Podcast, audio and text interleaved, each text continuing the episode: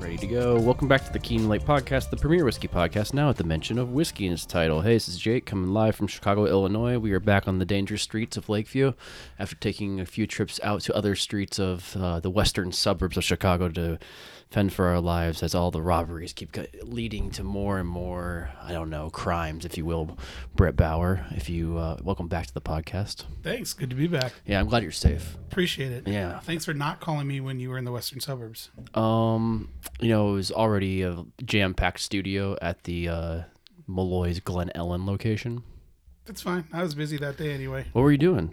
I don't know. What, Yeah. If you would have asked, I would have just been busy. Making deals, kissing, like kissing babies. Coaching Little League, traveling, Nice. selling whiskey. I don't know. Well, I'm glad that you are in my house once again, in my basement, survived the staircase. Yeah. I'm, I, I'm not going to make it every time. I can tell you that much. One day I will fall. if I I haven't, can't believe you haven't yet. I have a little bit, but um, I've survived to tell about it. Um, but yeah, I'm glad that you are here, and I'm glad you brought a friend with you. Thank you. Thanks for having me. I'll let you introduce him too. Sure. Uh, with us all the way from Baltimore What? is Ted Wolfe, um, I, dist- uh, distiller. Is Correct. Yep. Distiller That, extraordinaire. I didn't know if there was anything more to distiller. I knew we Still worked waiting on that distillery. extraordinary title. Sagamore Distiller. How about that? Yeah. Sagamore Spirit Distiller. I think I pronounced your name right. Correct. All Ted right. Wolfe. Yeah, thanks. I don't know how many me. times Sagamore's been on the podcast, but this is the first time we've got to interview somebody from the distillery, so very exciting. Yeah, we Cool. uh, Brian was on. I don't know how many times, three or four times, probably. on- yeah, at least twice. Uncle Chad was on once. Oh yeah, yeah, gosh, I forgot all about that. We had a lot of mic problems that day. Yeah, it was at Beguile. Oh man, we're going back to Beguile. Nice. Allegedly, we'll see. Kevin Carey, call me. Um, yeah, you and Jess have been on a couple times yeah. each, so yeah, exciting to have uh, somebody who actually knows distillation. A lot more than me. Uh, Ted, how did you get started with Sagamore? Um, yeah, I started with Sagamore over the pandemic. Um, Oh. Big career change, kind of like a lot of people did over um, the pandemic. Before that, I was working in the environmental field, um, doing particularly stormwater restoration. Um, in Baltimore, it's really important. We have the Chesapeake Bay, and Yeah. there's a lot of energy and uh, momentum behind restoring the bay and keeping it clean. So, did that for 10 years, but I've been a whiskey enthusiast for longer than that. And eventually, you know, it decided it was time to really pursue my passion. So, Nice. started Sagamore part time, uh, transitioned to full time, and made it onto the distilling team, which was ultimately the goal. Very So, cool. Did you just quit your job outright and just Pretty start? much. Yeah. Yeah. hmm I love to hear those stories, like over COVID, of people doing that, where you're like, all right, I'm found myself in this position where I'm not super happy about what I'm doing. Why not take a swing right now where we can all reset, or we're in a reset, I should say. Yeah. Um, yeah, it's amazing. Yeah, definitely jumped on that, and I'm glad I did. What was the first your first kind of like intro or like passionate route into whiskey? Oh man, going back to probably 2012. Um, I didn't really drink anything in college. I kind of missed that phase Yeah. of my life, and I joined Peace Corps right out of college. Oh wow, And I went down to Paraguay, and I lived there for three years. And oddly enough, I discovered whiskey in Paraguay, where they don't make whiskey. yeah, Um, they make really, really uh, low quality rum, but I mean it serves its it serves its purpose. Um, but yeah, I found whiskey there, uh, Scotch of all things. Okay. got into Scotch Blends. first, single malts, Yep. and yeah, Yep. blends first, and Yep. then into single malts like most. Um, and then I found a bottle of Elijah Craig 12 in the capital, and that was kind of my intro into American whiskey. Um, and it was just kind of down the rabbit hole from there. interesting. You probably know how it is. What were you doing uh, down in Paraguay? I was a agricultural extensionist, so I was working in a really rural community. We had about 200 folks. We were about two hours from any paved road. No, no running water, no stable electricity. Um, a lot of farmers. So did a lot of seed saving, a lot of conservation there with trees. Um, they were for deharvesting a lot of their trees and just deforesting everything. So um, a lot of really cool people I met. Uh, changed my entire life perspective. Um, and introduced me to whiskey, which I didn't expect. Yeah, it's voted a really odd place to get an introduction into, Yeah. especially even American whiskey Oh, yeah. there. Like Scotch, you get because like the imports or the Mm-hmm. exportation of it's so so vast, especially with the blended malts. Correct. Um, we have a, a friend of the show. He's no longer a co-host of the show. that used to work for Pernod. Um, so yeah, he was always ta- he used to live down in Dominican, uh, selling the blended malts and Aberlour, that kind of stuff down Nice. there. Yeah, he always talks about how it's so extensive in Central and South America, which you wouldn't really expect. If you hear any bumps in the background, people, it's because Lola is with us today, and she is bumping into glassware and bottles. So you know the usual, right, Brett? Yep. Yep. Brett's just playing, tangling along with her. Trying to keep her entertained. What did you study in college? I studied astrophysics. Really? Yeah. So uh, I, I had a big decision after college. Like, Am I going to go to grad school? Study for six more years, get a PhD, or am I going to go do something different and fun? And I started working on farms in college Okay. in the summer. That's kind of what got me to the agricultural side. And seed saving really kind of sparked an interest in me. Uh, hand pollinating, conserving heirloom varieties of seeds, tomatoes, peppers, eggplant stuff. Um, so I got deep into that in college, and by the time I decided I wanted to join Peace Corps, senior year. I didn't want to change my major senior Yeah. year, so I was like, all right, I'll get this degree in astrophysics and probably not use it. Is? Chemistry is helpful though. Yeah, I was gonna, These days. Is there a natural transition from agriculture from astrophysics to agri- agriculture Um, not really. or crossover? I guess. Uh, not that I saw. There was I didn't share any classes with anyone. Okay. and then when I started taking ag uh, horticulture classes, so there wasn't too much of an overlap. Yeah, it was a very, very different tangent I went on. It's nice that the the intelligent people of the whiskey world are like actually making the whiskey. So many engineers obviously come from some sort of background in engineering, then transition over to distillation. Whereas like Brett and I, I mean, I didn't finish college. Just so my parents know. They thought I did. Oh. Let the let the let the secret out, I guess. I was news. I was three credits short. Oh, oh man, never too late. yeah, I guess not. They they let me walk, but I decided not to and moved to Santa Fe and worked in an art gallery. That I knew. Yeah. So well, you know. That's awesome. Yeah, some I guess so. I don't know if it's really awesome. That's kinda cool, though. It's Yeah. something. I think astrophysics, moving to Paraguay, working for the Peace Corps sounds more interesting than my life. What do you think, Brett?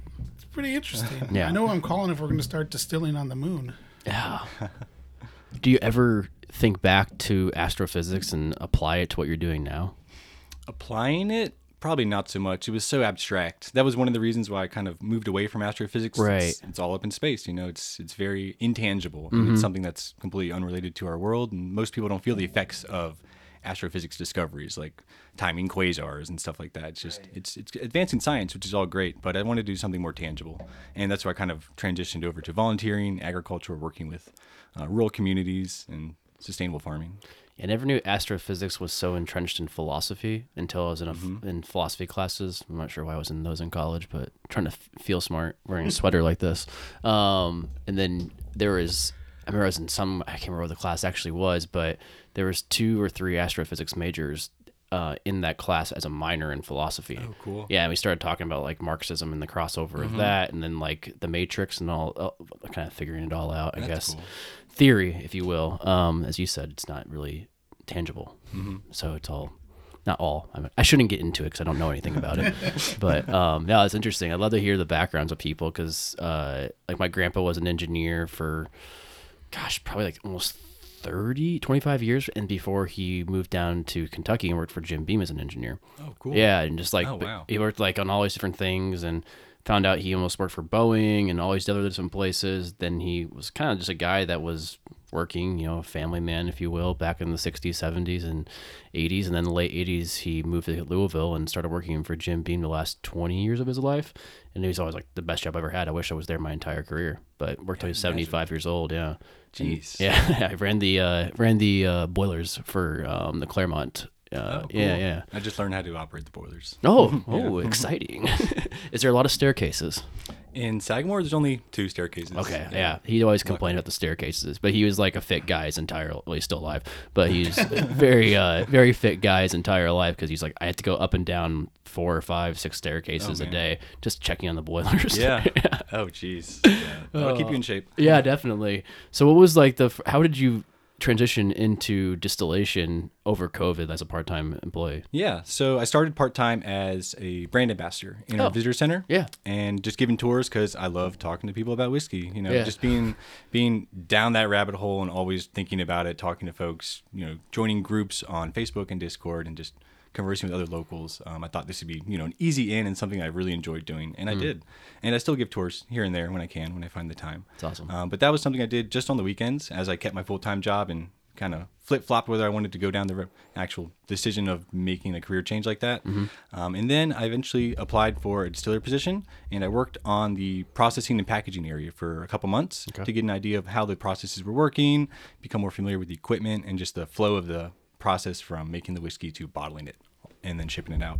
And then eventually, um, last year, yeah, I was transitioned onto the distilling team and began cooking whiskey and or cooking mashes and distilling whiskey and blending, tasting, bottling, sensory, all that. Did the team know your full time job when you first started working part time? Um, I think some people did. Yeah.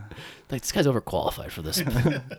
but I, I always tell people. Just someone had someone ask me at an event the other night, um, like, how do I your job or do what you do?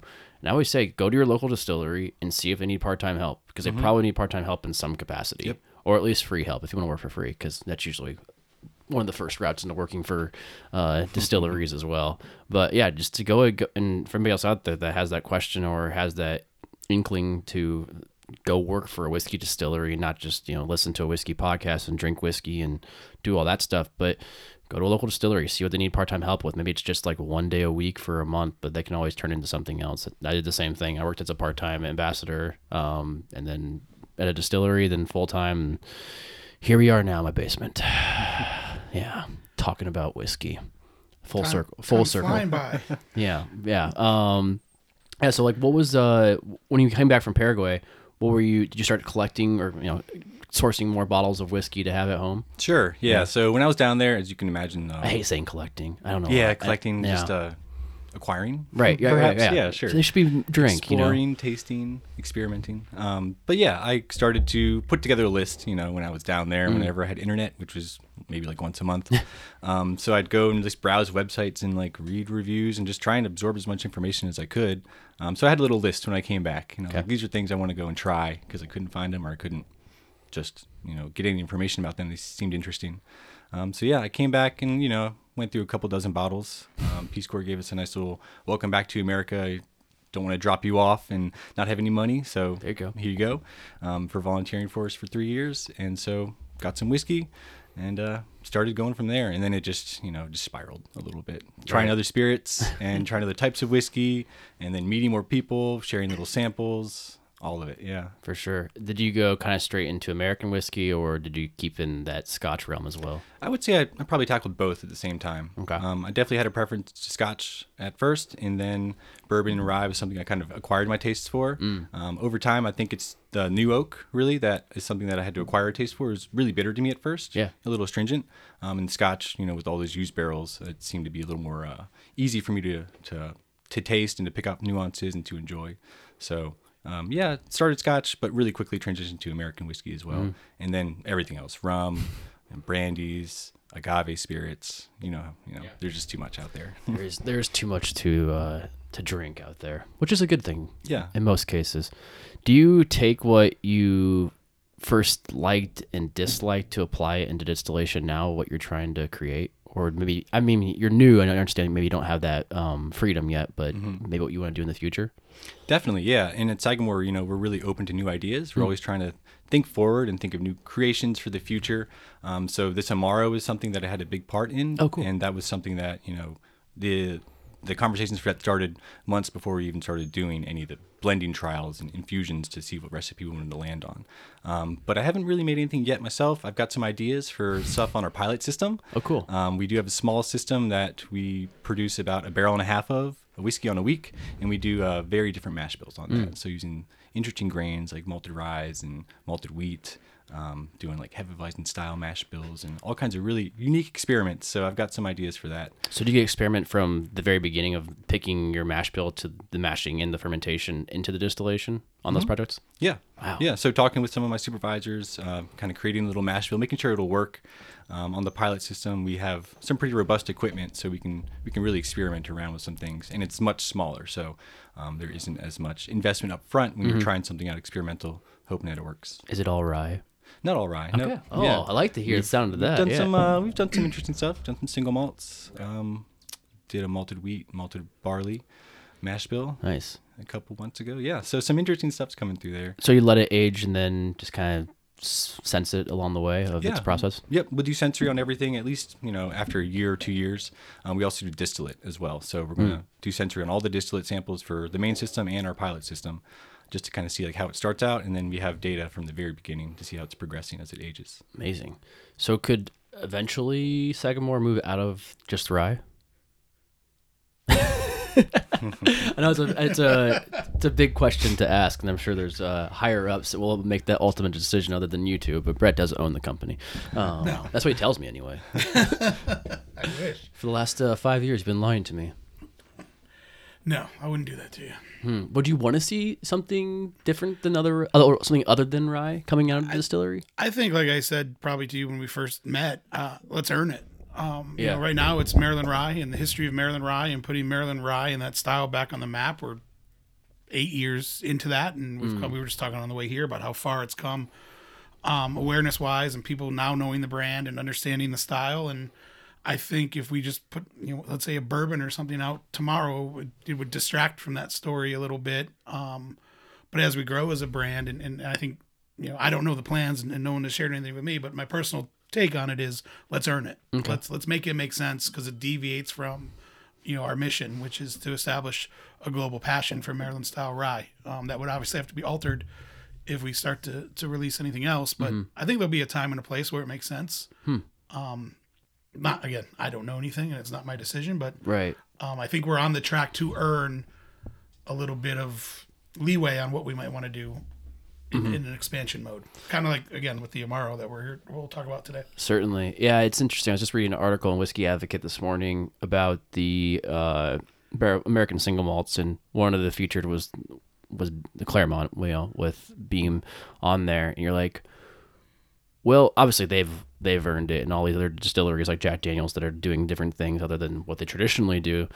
And you're and from what you're saying, they've earned it, but are they just kind of following course of what the small brands have now created and doing unique things and seeing the hype and praise that they're getting for that and following suit, or like kind of to maybe not even following suit, but trying to take over that space? Yeah, It's um, interesting question. yeah, because also feature was like Cedar Ridge, like oh yeah, those guys are like doing it all themselves.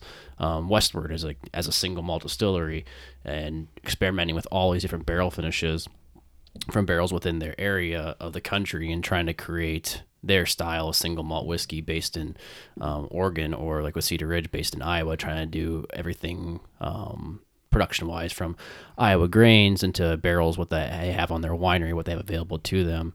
They're kind of creating their own space and identity through all this experimentation, but they're also um, you know evolving into just not bourbon, not just rye, not just single malts. So Yeah, I think if you want to know my thoughts on American single malts, please, love- please visit love- any of the prior episodes Yes. that I have been on because we have talked to that ad nauseum. But I, I think it's multifaceted. I think Jack Daniels is a good example where right, they released that rye, but number seven drinkers don't drink whiskey. They, they definitely don't drink rye. They drink Jack Daniels. right, right. Um, I think they learned from that, took that back to that portfolio, and I mean, whether they're going to take up that space or they had a head start with means or whatever you want to say, they've Mm-hmm. put out some pretty darn impressive releases after release after release. Yeah. Sure, they're going to get shelf space quicker than you or I because of who they are. Why? Again, because see number seven.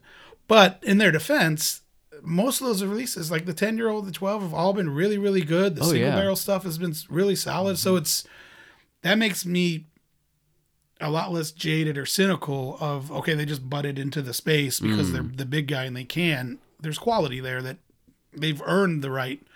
They've already earned the right to be in the space, a and now there's staying power there because they've done it right. Yeah. and that's a hats off to them because they didn't have to do it that way. They could have put something not good out there and just hoped on who they were and, and, and their history it would work.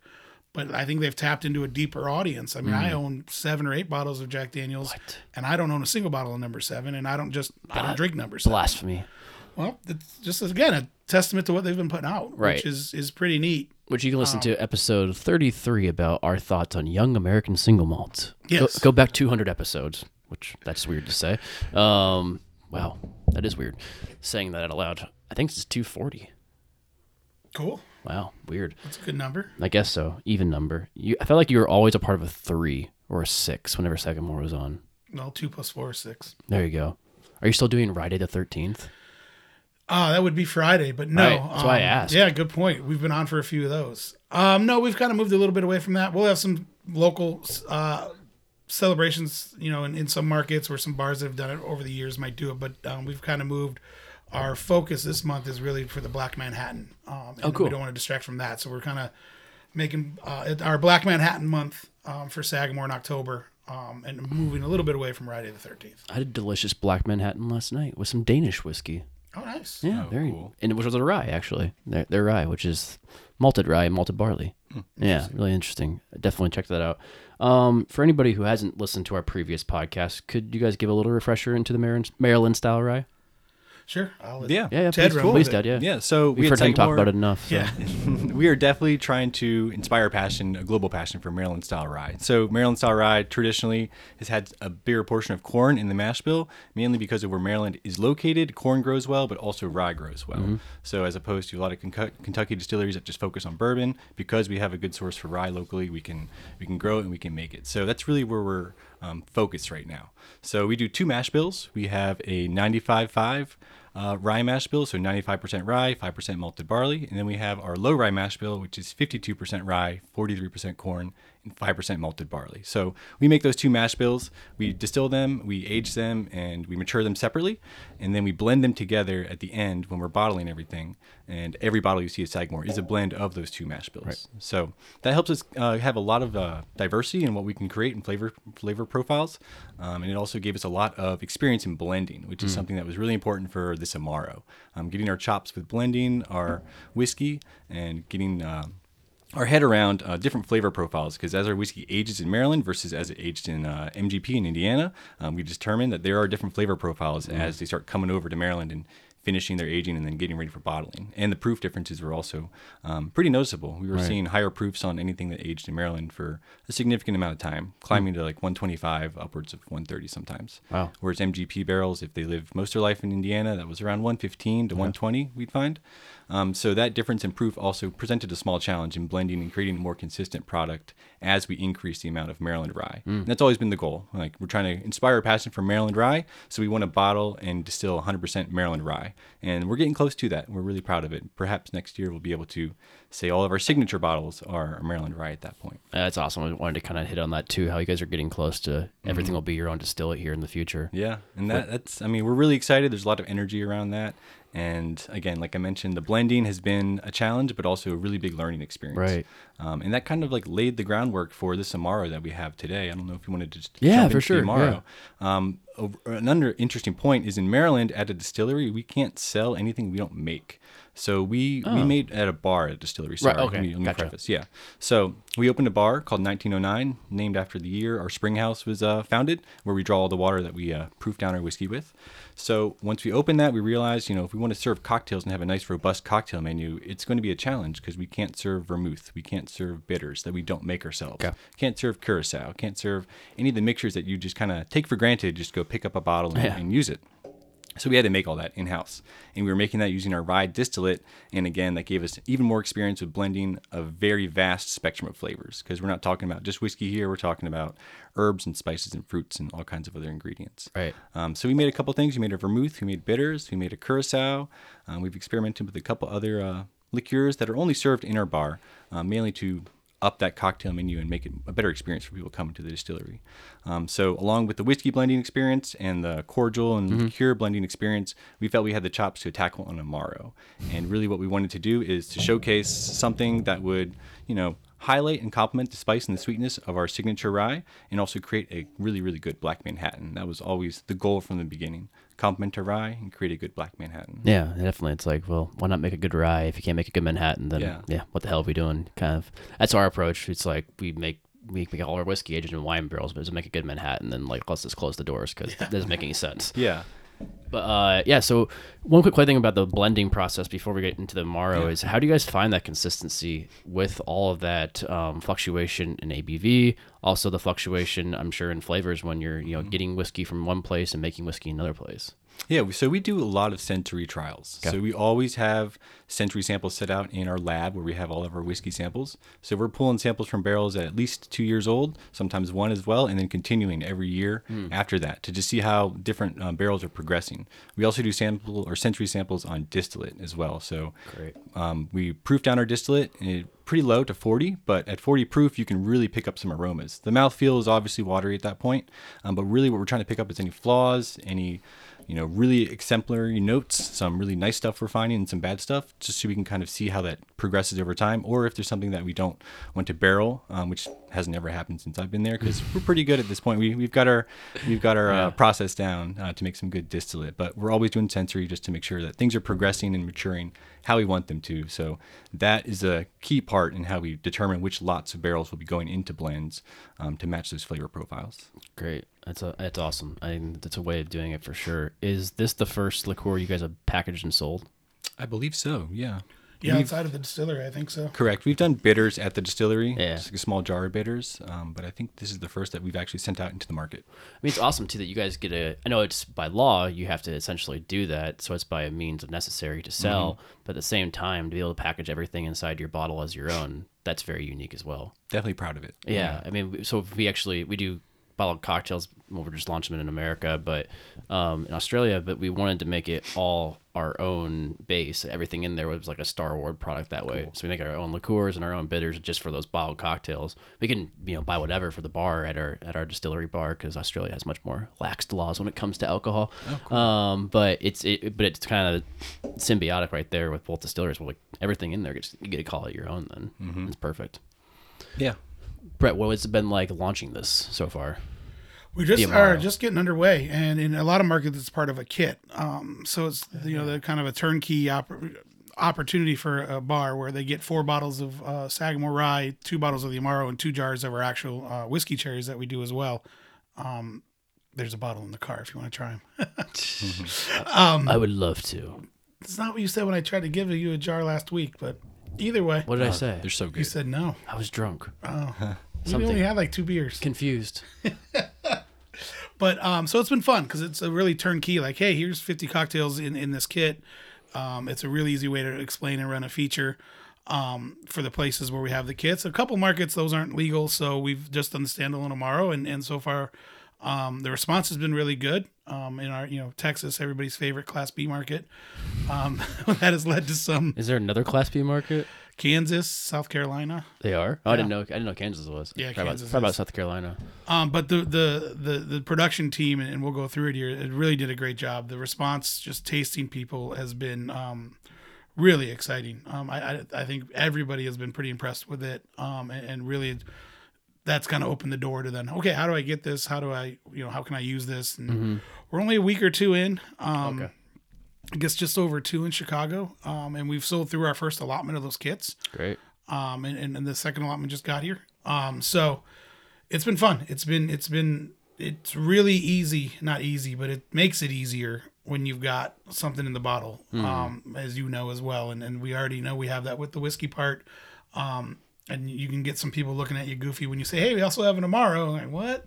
Then they try it and like, "Oh, Yeah. all right, let, let me learn more." Um, so it's been good. It's been a good start. What uh is it mostly focused on the on premise or off premise? Right now, mostly on. Okay. Yeah. Um, again, trying to use those kits and just hand a turnkey sort of uh, feature to, to, to an account.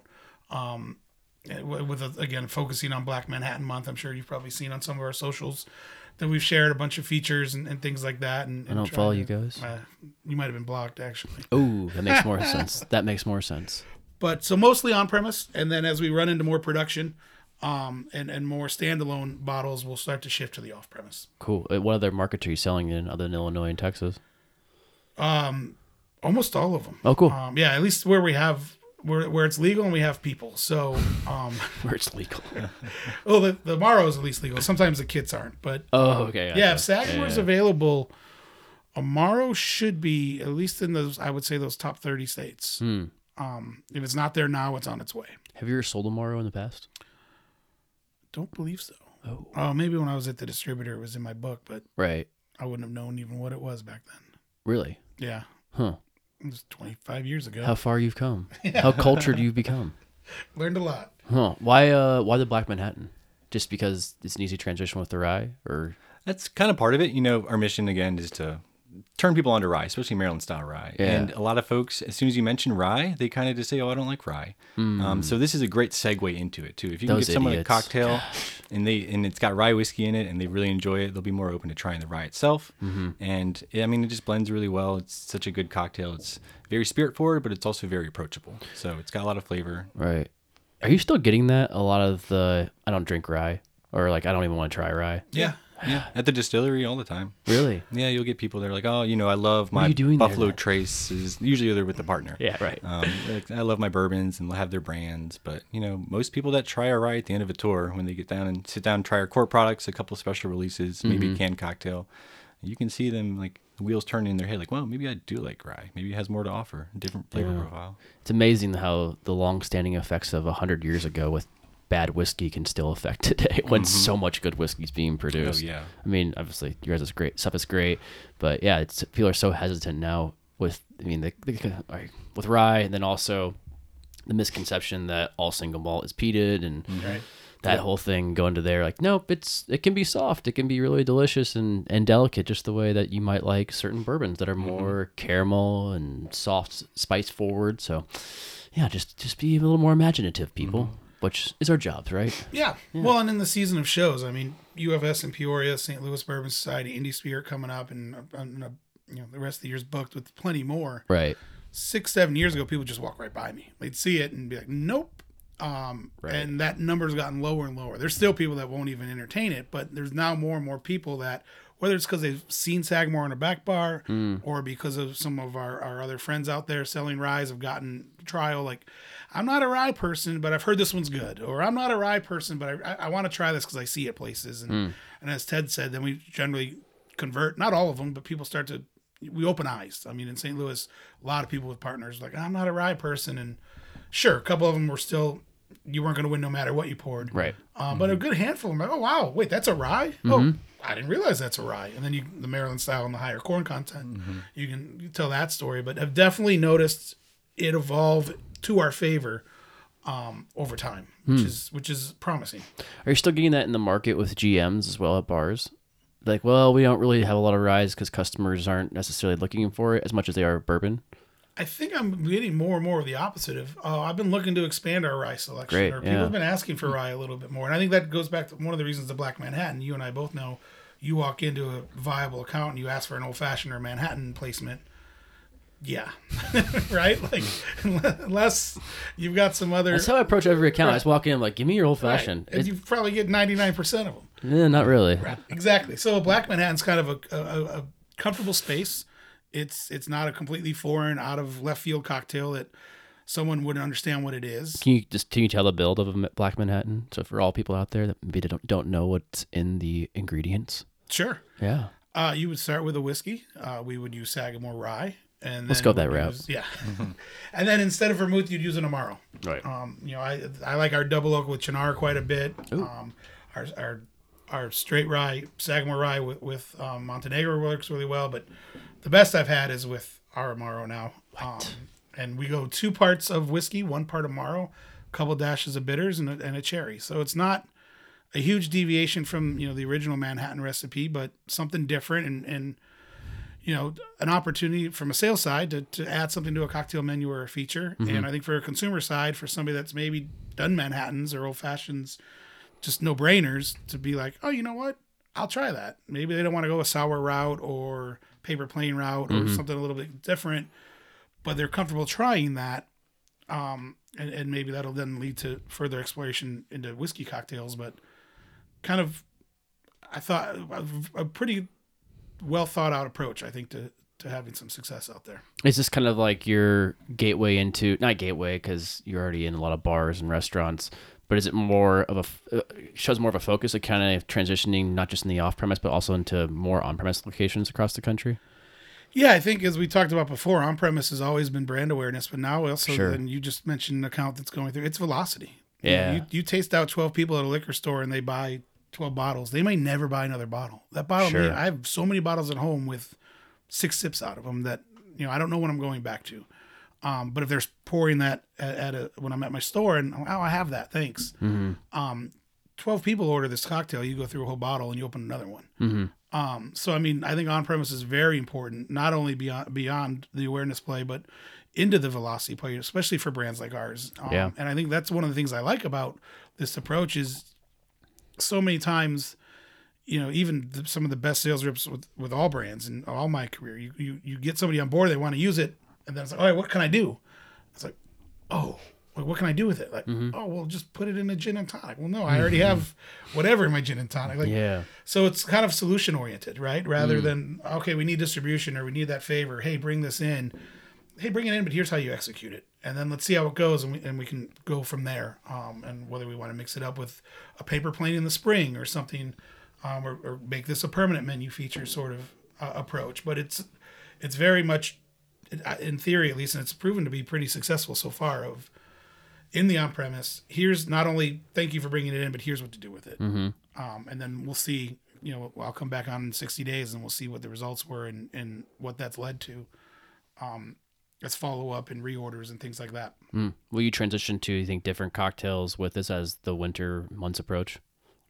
No idea. Oh, I mean, if it's tremendously successful, and I mean, with them using the vermouth at 1909 or something, if there's, Yeah, yeah, but I have no. I mean, we're so new into it. right, right. Does that kind of all begin at the distillery bar? That like research of it all, just A little how- bit, yeah. That's kind of where it started, but um, I'm not sure exactly where the and Amaro who decided on that, or, Okay. like pursuing that. But definitely, from our perspective on operations and production, that's where it all started. You know, if we hadn't blended all that other stuff before, we probably wouldn't have the confidence or the information, the knowledge to just go and blend an Amaro. And we still had to do a lot of research before we got into this. You know, tasting a lot of existing Amaros, reading a lot about Amaros. I mean, it's a really old category that's just now really getting some momentum here in the U.S. Right. Um, so we really wanted to make sure we do a justice to the actual category and create something unique as well. What did you personally learn from the research? Um, just about all the history, really. I Mm. didn't realize how how much of a thing Amaro is in Italy, and I'll be going there uh, for vacation at the end of the year. So I'm kind of excited to go and try yeah. some some of these small Amaros that are just not distributed anywhere. Basically, they're just made in small towns and Mm-hmm. part of the restaurant menu. Um, just how much a part of the culture it was for Italy, I thought was really cool. Mm-hmm. And then tasting the Amaros. I mean, I'd tried a couple things before this, like Campari and Nonino and Aperol, and just seeing how how vast the spectrum of flavors is for Amaro Yeah. and how um, essentially undefined it is. It doesn't have to necessarily be a specific thing or follow a specific recipe. It's basically just some sort of liquor base, spirit base, and some sort of flavoring, typically bitter, and then some sort of sugaring. Yeah, it's interesting too, like how it, you know, just uh, an eighth of an ounce more in a cocktail can just over pollute the rest of the whiskey or less the rest mm-hmm. of the cocktail and take over the whole flavor profile. But you got to get that perfect amount to it just right. Oh yeah, yeah. We we learned that firsthand. How how minute the details between the recipes matter and the ratios. It just it makes a big difference. Huh. I guess that probably relates to you guys learning how to blend too. Yes. Hmm. Yeah. Yeah. A lot of trial and error, a lot of sensory. Like I said, sometimes when you walk into our lab, it's just there's probably a couple hundred just Yeah. samples and flasks ready to go that are just waiting to be censored, um, censored, done sensory on. I know. I always do the same thing. I know. Yeah, After I like- say it, I'm like, Yeah, well, no, it's not a. CD from 1996. We're gonna put a century on, a censor on it. Explicit, yeah. explicit. There you Yeah. go.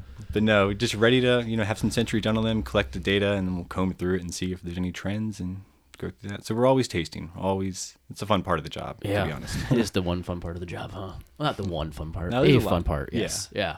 What's the um the approach when you guys when you're starting to learn how to blend? How do you guys pursue that?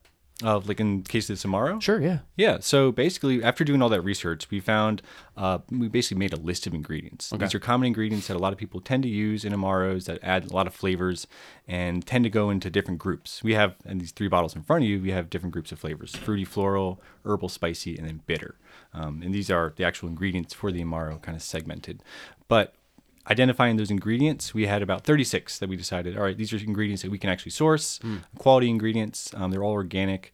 And then we wanted to make sure that we'd have a diversity of ingredients. So some things that would be very bitter, some things that would be some sweetness, some things that would be you know more tannic perhaps, more spicy. Um, so we infused all those separately. So we did 36 separate macerations using our 95.5 distillate. Um, so we used that at 120 proof. We would put everything into the distillate in separate.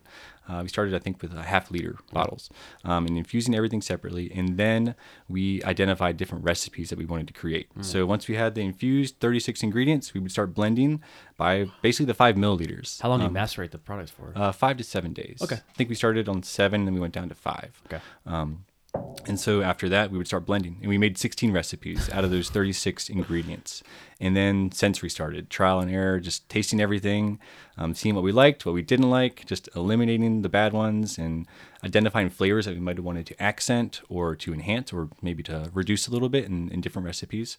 So that was a iterative process. We kept doing that. Was that all on its own or with our whiskey as well? Like This was just on its own. Just on its That's- own, We okay. started with just the Amaro, um, just getting down the flavors. And this is all before sweetening as well. So we really wanted to nail down the flavor profile. Right. And then once we got that all set and squared, we would then start doing this again for sweetening. How much sugar do we want to add to this?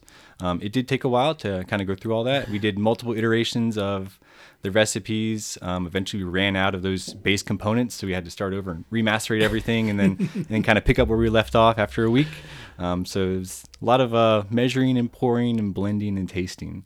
Um, but eventually, we nailed down a recipe with with 16 ingredients. Okay. Funny enough, um, and that's one that we were really proud of. And then we started doing the trials again with sugar to see mm. how sweet we want it. And that was something that we really did um, go back and forth on. We Right. we all agreed that we on the tasting panel we wanted something that was leaning a little more bitter, but we wanted to make sure the sweetness came through as well, and we really needed to make it work well with a black Manhattan. So mm. that's when we started making mock cocktails, or mock cocktails, small versions of the cocktail, to see what that would actually translate to in the in the finished version. How many people are working on this project? at a time? Um, on the sensory side, we had a lot of the distillers involved here and there. Okay. Um, there's three of us primarily. Okay. That really uh, nailed down all the blending and the macerating and the sweetening.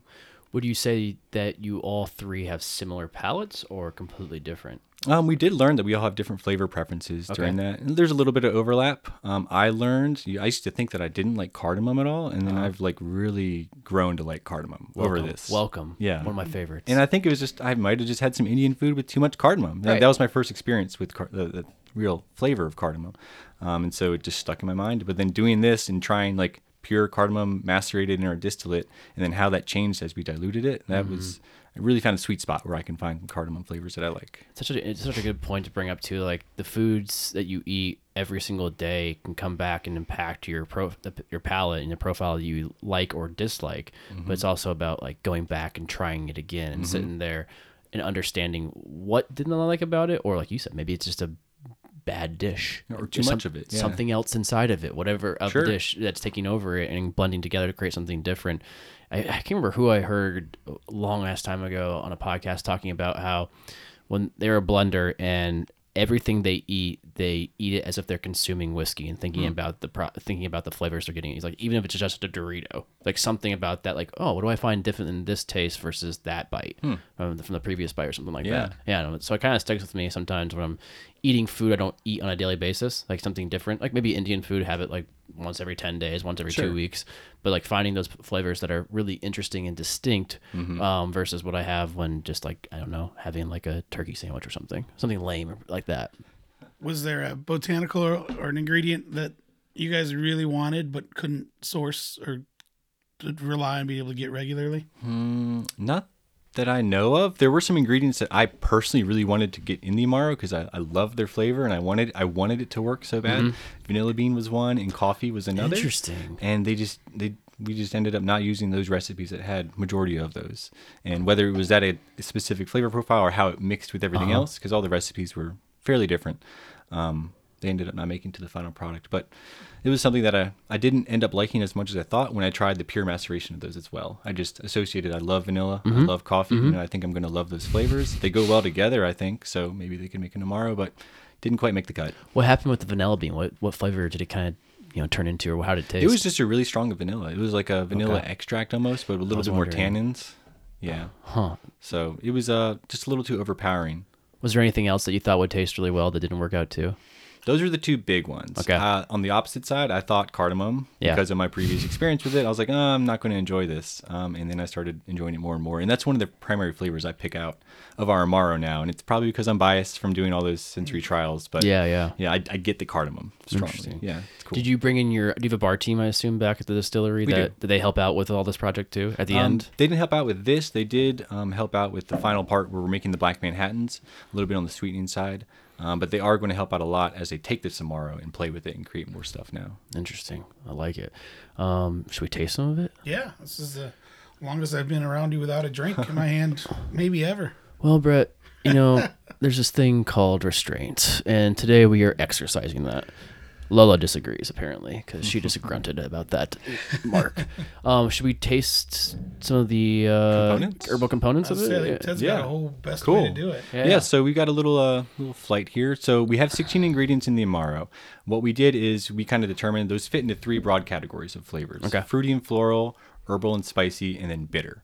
So what we wanted to do, and we've been doing this um, yesterday and today, just doing these Amaro deconstructions at uh, different venues, and we've been going around and showing folks about these different flavor profiles, so they can kind of see the sum or the parts of the Amaro, and then try the actual finished product and see the sum of all these different flavors and how it plays together, which ones they like the most, and maybe get those creative juices flowing too to see how it could work in a Black Manhattan or possibly other cocktails in the future. Nice. Cool. Is this how you've been going around to bars to doing it this week?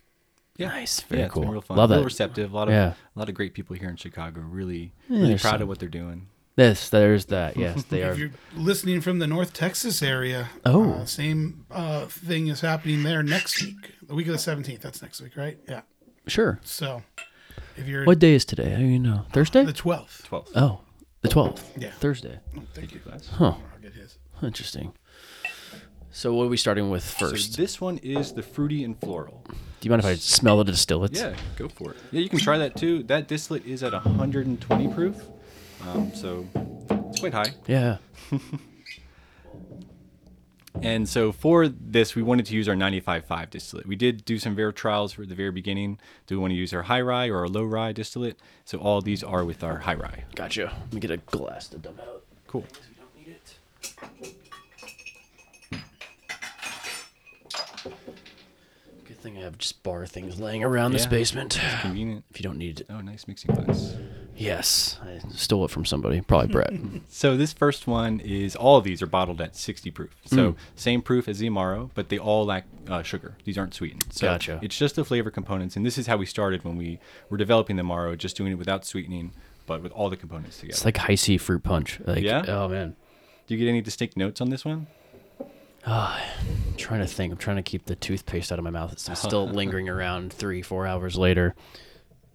I get like a, not watermelon, but something in that. I totally get something. I can't think of what it's called. There's a spice in there too on the nose. I got to revisit my tasting kit. And what's cool about this is, you know, when we're tasting whiskey and thinking of flavor notes and everything, you're thinking, oh, this tastes like vanilla. This reminds me of this. This actually has a lot of those notes people are finding in whiskeys in it. They literally are in this. So There's a little melon flavor to it though. Yeah. melon? yeah, yeah. cool. Huh. I've heard some people say strawberry. I could see th- on the nose. I think it's like artificial strawberry kind of. Okay. Yeah. Some of the main ingredients in this one that we're highlighting are hibiscus, orange peel, cherry, black Hibiscus. Hibiscus. That's what it is. Yeah. Yeah. Hibiscus is a weird one. It's like that flower that's a fruit almost, just Right. because of its flavors. Yeah. It look like black currant, did you say? Mm-hmm. Yeah. I see that. That was on the nose. I was kind of getting that. I'm like, it's not cardamom. It's not clove, but yeah, black currant's a good one. That's cool. What's fun about this one is I've, I personally get, I, I feel like it's going to be sweet from the aromas. Right. All the all the flavors I get on this, I associate from my personal life with sweet foods or Mm-hmm. you know sweeter, richer foods. And you try it, and lacking the sweetness, it just completely does a 180 almost. But it maintains that flavor, so it's kind of a just a really fun experience. It's almost like a really, really toned down, like outdoor kind of like camping on a night. The fire's like you wake up the next morning and like you just smell like the fresh air. It's almost like herbaceous in a way. Okay. Yeah. For me on the ta- on the flavor, Yeah, it's a lot drier and dry is a great less word. sweet than yeah. would have thought. Mm-hmm. And that was a little jarring uh, the first time I did this. I think um, we did this at the distillery with some real enthusiasts who we call whiskey thieves, folks who are really into our distillery and come to all our events and releases. And it was very jarring for some of them because they all expected it to be sweet. And I might have forgot to tell them that there was no sugar in these.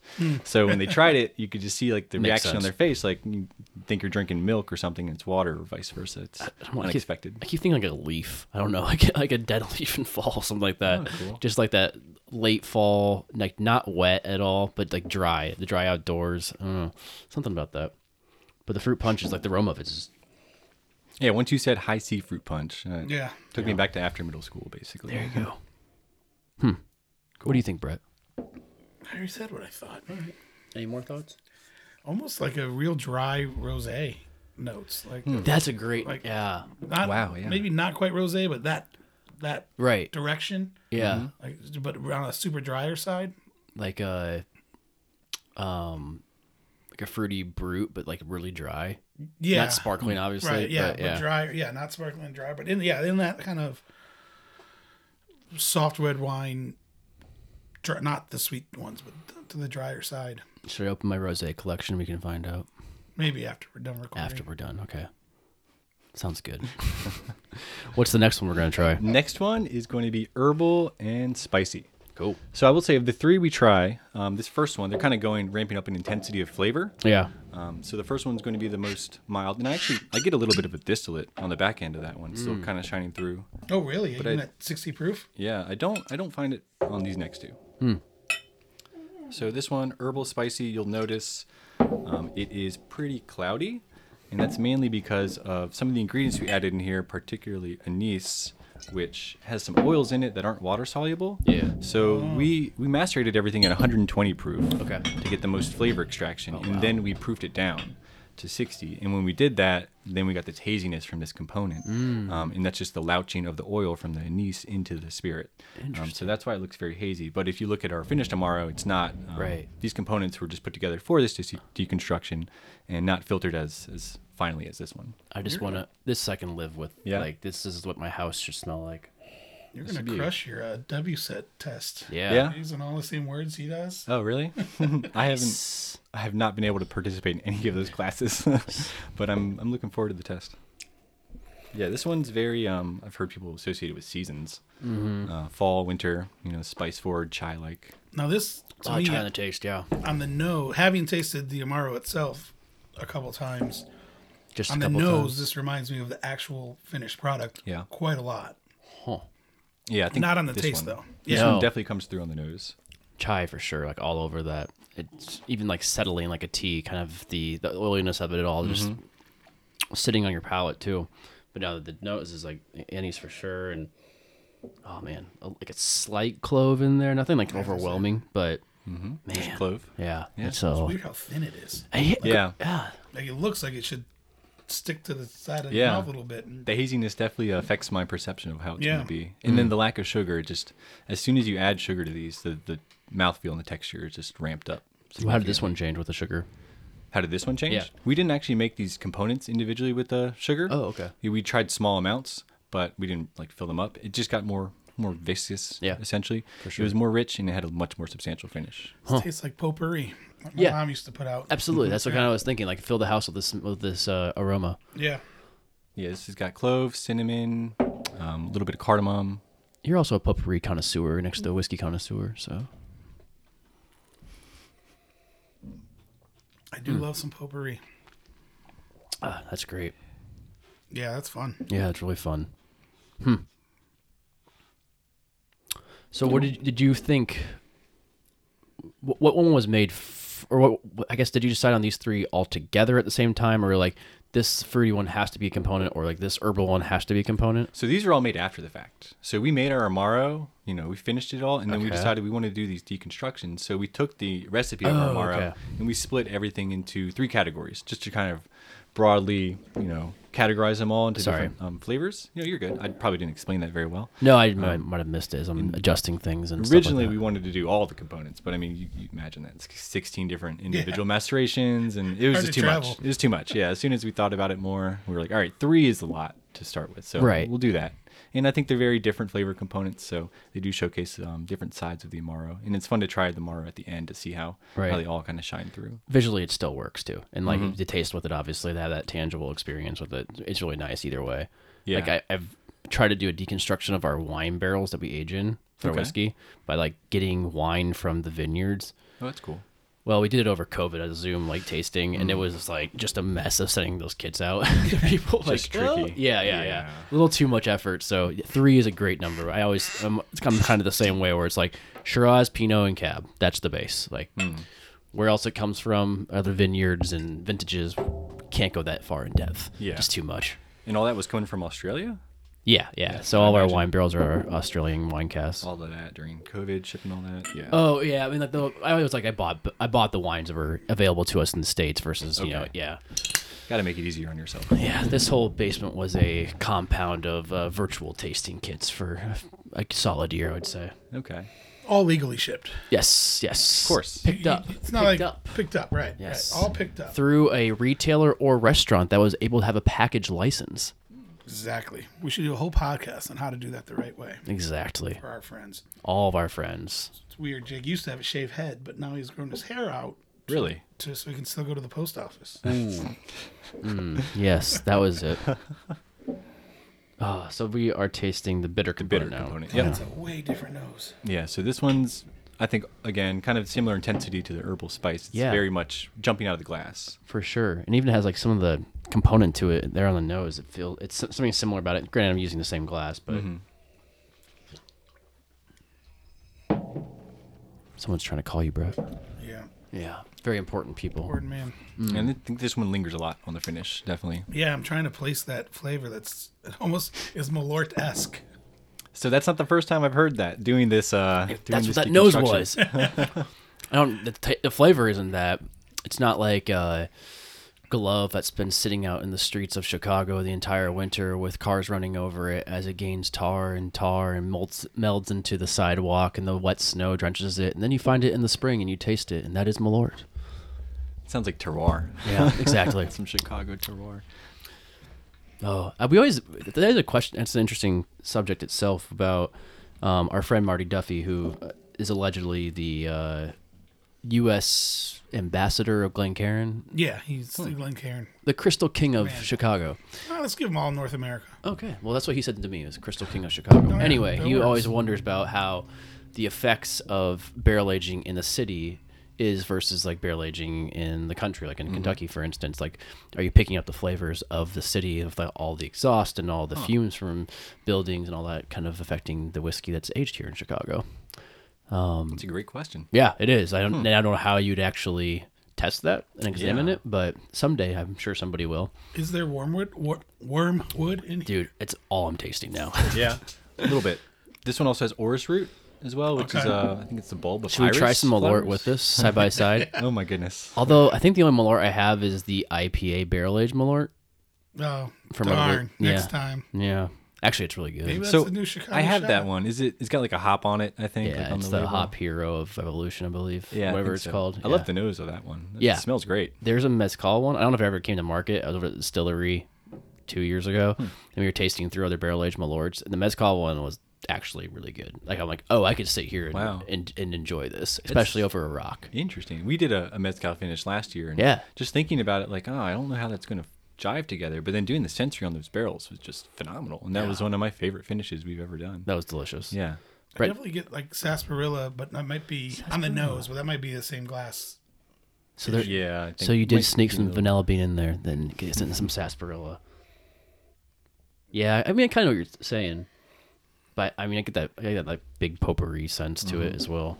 Yeah, this I think there's a little bit of contamination from previously the first one. We But need, we need more glassware. If anybody like to sponsor Key in the Lake, get us more glassware because I don't Hey. I don't have a whole cabinet upstairs full of Glencairn. Crystal King of uh, Chicago. Who we got over there? What's what uh what distillery is on your glass, Brett? Oh, I have uh, hi to Garrett and the friends at Oh Bourbon yeah, Belly, Maize and Mash. I did not steal that. It was gifted to me I was gonna. because it's cracked or it has a Oh, it has a inefficiency in here it. Yeah. somewhere. yeah, Matt just let me have it.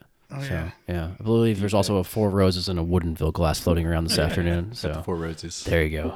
So yeah, fun stuff. Um, that's that's really interesting that you get to try that whole component and how obviously it's not everything like you said. It's inside of there, but you get to get a really good base of it. Mm-hmm. It's a great idea. This is a great way of showcasing the brand. Is this your first uh, road show with uh, Sagamore? It is. Yeah, Nice. I've done a lot at the distillery itself. I, I live near the distillery, um, but never traveled for it. So I'm really excited. First time in Chicago too. Oh yeah. Oh, a wow. real fun time. Should have stayed longer. Yeah. maybe next time. This isn't going to be my last time. I can tell. What's the rest of the plans for the day? Uh, he's gonna connect back up with Jessica, and they've got a few more trainings at um, some of the usual Where are you going? cast of characters. I believe slightly toasted Clark Street Ale House. Mm-hmm. Am I going to Slightly Toasted today too? Yep. I had a feeling you might have been. I'm going. Where else we going?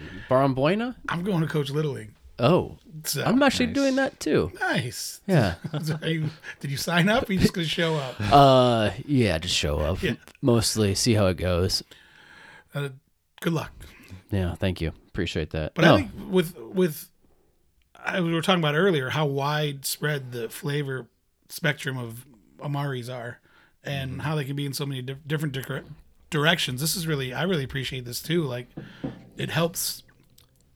It helps you sell. Yeah, it helps yeah. make sense and departmentalize sort of what's coming from where and um, the different components to it. It's pretty neat. Yeah, and, and tasting these three components, everyone who then tastes the finished Amaro afterwards tends to pick out something different from the finished Amaro because they've got the experience already with the components. We better do that part. Yeah, and you know everyone everyone likes different things too, so sure. they might be searching or looking for different flavor components in the finished Amaro.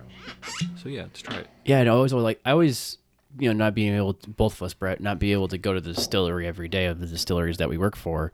When you get these visual breakdowns and then also the taste of the breakdowns of what you're selling, it just enhances I think your arsenal of going into bars, going into restaurants and retailers to talk about the brand and really showcase it and explain what it is and like and how to sell it and make sure that that, that customer you're leaving is essentially an ambassador for your program at the end of the day. Yeah, definitely helpful. Um, appreciate Ted coming in and, and showcasing some of our our, our, our strongest supporters and, and giving the the education and it's really neat. It's uh, it's really cool. The accounts that you mentioned earlier, they will absolutely love this. So Everyone so far, the reception has been great, even from people who didn't know what Amaro was. When Okay. we did this at the distillery, you know, we had folks who, Yeah. who didn't know Amaro at all. And Yeah. then I explained to them, you know, Campari is a type of Amaro. These are all different ones. And a lot of folks had actually tried some, they just didn't know it. yeah, exactly. Yeah. My personal favorite, Meletti. I don't think I've tried that. Oh no, does that come with a, like a tall red label, red Orange, red, yeah. yeah, red um letters, what orange and white label. It's really nice in a floater for a highball, which I think would actually work really well with your guys' whiskey and just uh, some good soda water, and then put it like a quarter ounce in there, let it just kind of filter through Mm. the entire drink. Yeah, I have to try that. I think I have a bottle at home. nice. We had a lot of leftover Amaro after doing uh, after doing. I was wondering research. that. oh man, the sweetness from the end of this is just so delicious. Oh, it's like I am pulling out a lot more of the complexity and the, the multiple levels of flavor. Having done that, as I Yeah. should, right, compared to just tasting it on its own before. get a lot of orange peel on it, which is really I love that note so much. Um, that citrusy taste towards the back end. There's like a fruit, the fruitiness, the fruity note, the fruit floral component. The nose I was getting on that, I'm now tasting in the middle of this. Okay. Yeah, which necessarily wasn't tasting it while drinking it by itself, but in the Amaro, I'm getting that nose inside the palate. That's cool. Yeah. Oh man. So this is great. This is like this is Yeah. what you're doing. This is working. Bravo, Sagamore. Bravo. Cheers. Take notes, Starward, and Castle and Key, and what other hooligans that come on this podcast that represent the brands they showcase on a daily basis. Who else we got? Dancing Goat. Yeah, You said who? I was with Matt Brown yesterday. He was playing guitar on American Pie songs. Oh wow! That's what he said. Give a shout out to Old Elk, maybe. I don't know. Oh, yeah, What's yeah, up, Eric? yeah. Eric's gonna. Are you going to the Wisconsin Whiskey Festival? I don't want to. I mean, um, I don't Oh. think so. Oh, oh. Uh, no, I don't think I can. It's been a topic of conversation on the We talked podcast. about that. Is Did this we? Saturday or next Saturday? Oh, Brett, you know how much I drink sometimes with you. I forget. at Will's at Will's uh, Northwoods. Matt Brown was there the next day. I was with him. Oh, thanks. Oh, no, yesterday. Oh no, he was there the day after. I know. you and Yeah, yeah, went. yeah. Makes sense. Um, a Wisconsin whiskey and a Wisconsin whiskey bar. Yep. I would like to go, but I can't. I believe I have a conflict. Of interest. Yes, or Mm. just conflict of time. There is You've that. given that show a lot of good props, so I'd like to make it eventually. But they are giving me a free space to do the podcast. oh, Oh, nice. So yeah, I guess I could reward them that way. It's unintentional, but there you go. nice. Well, have a bottle of Sagamore. I'm for just me. more excited to go see our friends at Dancing Goat and J. Henry at the distilleries themselves. I'm doing that before. Yes, Yeah. as you said. Enjoy and shout out to all of them. Shout out to Joe. Pinhook, don't forget to send the check. Wow, we almost made it a whole entire podcast not mentioning Pinhook. I'm actually have a Sean, I have a call with Sean later today. No, Yeah, it all works out. tell him I said hello. Do you know him? Yeah, Does he know you? Don't know. Think so. we, we've met a good many times, but uh, well, Ted, what- what's the experience been like for your first uh, little road trip with the Sagamore? It's been great, you know, talking to all different folks, you know, different levels of experience and knowledge going into it about Amaro and whiskey. You know, Yeah. it's been really enlightening to see people try something that they either know nothing about, know a little about, know a lot about, and all have really similar reactions in terms of really liking it, really being surprised. Mm-hmm. And then the same deal with, you know, the rye itself. That's Yeah. usually what we do at the distillery. We're introducing people to rye, so this has been a nice other kind of introduction. Yeah, it's awesome. been really fun. Yeah, I feel like Brett and I can be jaded for how much we've traveled and presented whiskey across the country. I'm probably on the other end of the spectrum. but it's awesome that you get to go see it now, where you know Sagamore's been out in the market nearly a decade. uh, 16. So almost. Oh, I thought it was like earlier than that. Anyway, um, but to see to go into places and be like, oh yeah, I know Sagamore. Like that's heartwarming. I, Yeah. I just the other day was at a bar and one of the bartenders was telling me how he was at his friend's bar and they were drinking Star Wars. And I'm like, oh man, like to hear that, it feels so good. Like it's Yeah. it's like uh, it's finally working. All the four to five years of hard work and being able to go across the country and see that you know your team has laid the groundwork for Sagamore to succeed in the United States and go in there and have people's ears and want to listen and hear about the brand. Yeah, it is really cool, and that was the first thing I noticed when we went to uh, one of our first locations. Just a bottle of Sagamore featured right there on the bar, and they were serving the Black Manhattan already, and they were the enthusiasm behind it and the energy was just off the charts, and it was really cool. And you know, I'm Baltimore all the time, so I'm just in my little hole, like just making the whiskey and blending it and everything. So to get out, like you said, and see people enthusiastic about it halfway across the country is super cool. That's amazing. Um, I know you guys are short in time. We all are this afternoon, but somehow we've gone over an hour. It feels like it's been five minutes, but um, Oh, really? this is fantastic. Uh, hopefully next time, Ted, we could maybe record at the at the distillery, Brett. Sure. Wink, wink. Yeah, Penny proof day. It's November 11th, it's, com- ooh, it's Oh. coming up. right? 12th. Whatever the Saturday is. I'll be. Why don't you come? Is that the day of the Iowa Northwestern game at Wrigley? Maybe. You coming? I would not attend either. What if I bought either you? of those What if I bought you a ticket? Maybe. But I've already done football at Wrigley. Oh, you have? Yeah, I went by myself when Illinois played there. Oh, I might go by myself when Iowa You plays. want to go to Illinois, Iowa? I'll go. Where's that? In Iowa, November 18th. I think I'm bringing my kid and I are going to go. I might. Yeah, it's the the weekend before Thanksgiving. Mm-hmm. I might be driving through. All right. Well, maybe I'll see you there. Okay. Or we well, can even get tickets together. oh Not sure I want to introduce you to my son, but I guess I already did once. No, I've never met him. Yeah, we, we I dropped something off. We pulled in real quick. He never got out of the car. Well, I, I warned him. Not allowed. Not allowed. Not allowed. Uh, great parenting tips by Brett Bauer.